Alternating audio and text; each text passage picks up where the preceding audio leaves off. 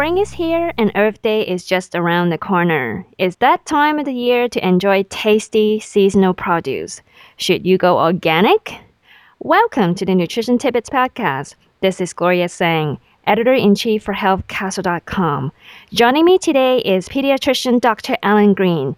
He's also a professor at Stanford University Medicine. He's here today to tell us the ins and outs of organic eating. Thank you for joining me, Dr. Greene. Thank you, Gloria. Great to be with you today. Now, a decade ago, the term organic mostly refers to produce, fruits, and vegetables only. But now we can find an organic version in almost anything edible like meat, dairy, nuts, and packaged foods.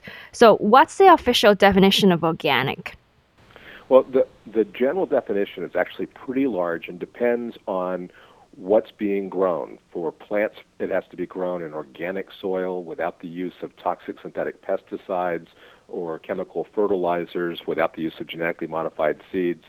For, for meat or dairy or eggs, not only that, the animals have to be raised on organic food themselves and then not treated with antibiotics or synthetic hormones. The, the key thing is for people to know if you see the USDA organic seal, at least 95% of the ingredients have to be completely organic, plus anything else they use has to be on a limited list of, of very safe ingredients.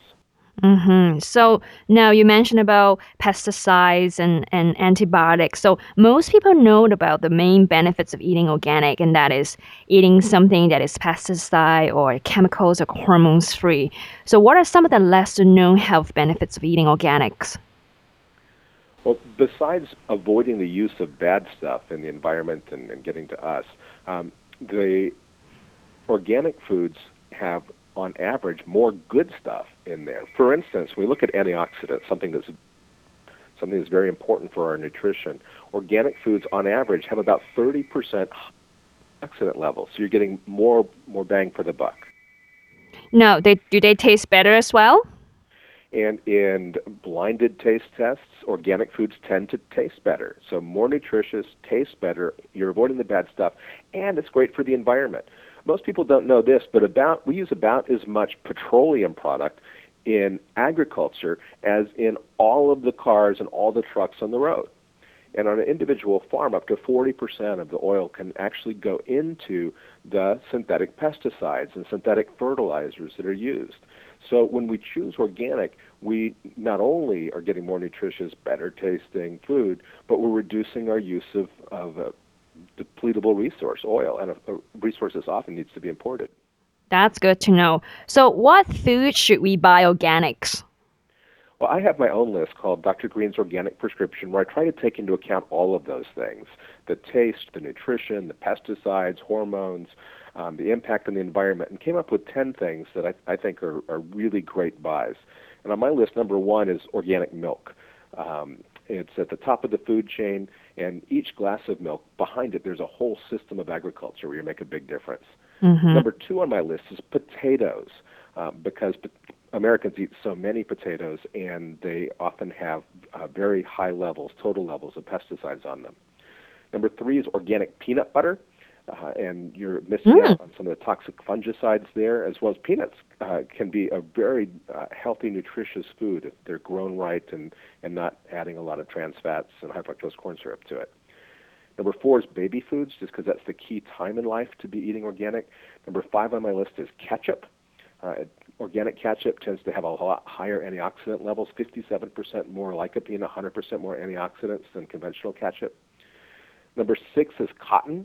And but people don't think of cotton as a food, but cottonseed oil gets into a lot of products, and the organic cotton is not genetically modified and doesn't have pesticides, both of which uh, are, are very heavily used in cotton agriculture otherwise. Number seven is apples. And apples are great because the organic apples tend to be more nutritious, clearly taste better in, in blinded tests, and you miss out on really toxic pesticides there. Number eight is beef um, because of, again, the hormones and antibiotic issues there, as well as the huge environmental impact. Grass fed organic beef is so much uh, more humane to the animals and healthier than conventional beef. Number nine is soy. Number 10 is corn. Organic ketchup. I just, you know, I never even pay attention to the grocery store that they actually have an organic version. They do, and and the kids that I know and adults I know think it uh, agree that it tastes better, it costs about the same, and you're you're getting a lot more uh, nutrition in there. Interesting to know. Now, what do you say to people who believe that organic foods are more expensive? Well, overall, because there's more nutrition, because you're avoiding the bad stuff, I think it's actually a really good value. But one of the things I'm excited about is a campaign called Go Organic for Earth Day. And part of this campaign is are these booklets full of coupons so you can try organic food at a substantial savings. And you can get those coupons at uh, or learn how to get them at organicearthday.org. Great. We'll definitely send our listeners to the website. Thank you for joining me, Dr. Greene. Thank you, Gloria. Great to be with you today. We've been talking to Dr. Alan Greene. For more healthy eating tips and information about this show, go to healthcastle.com.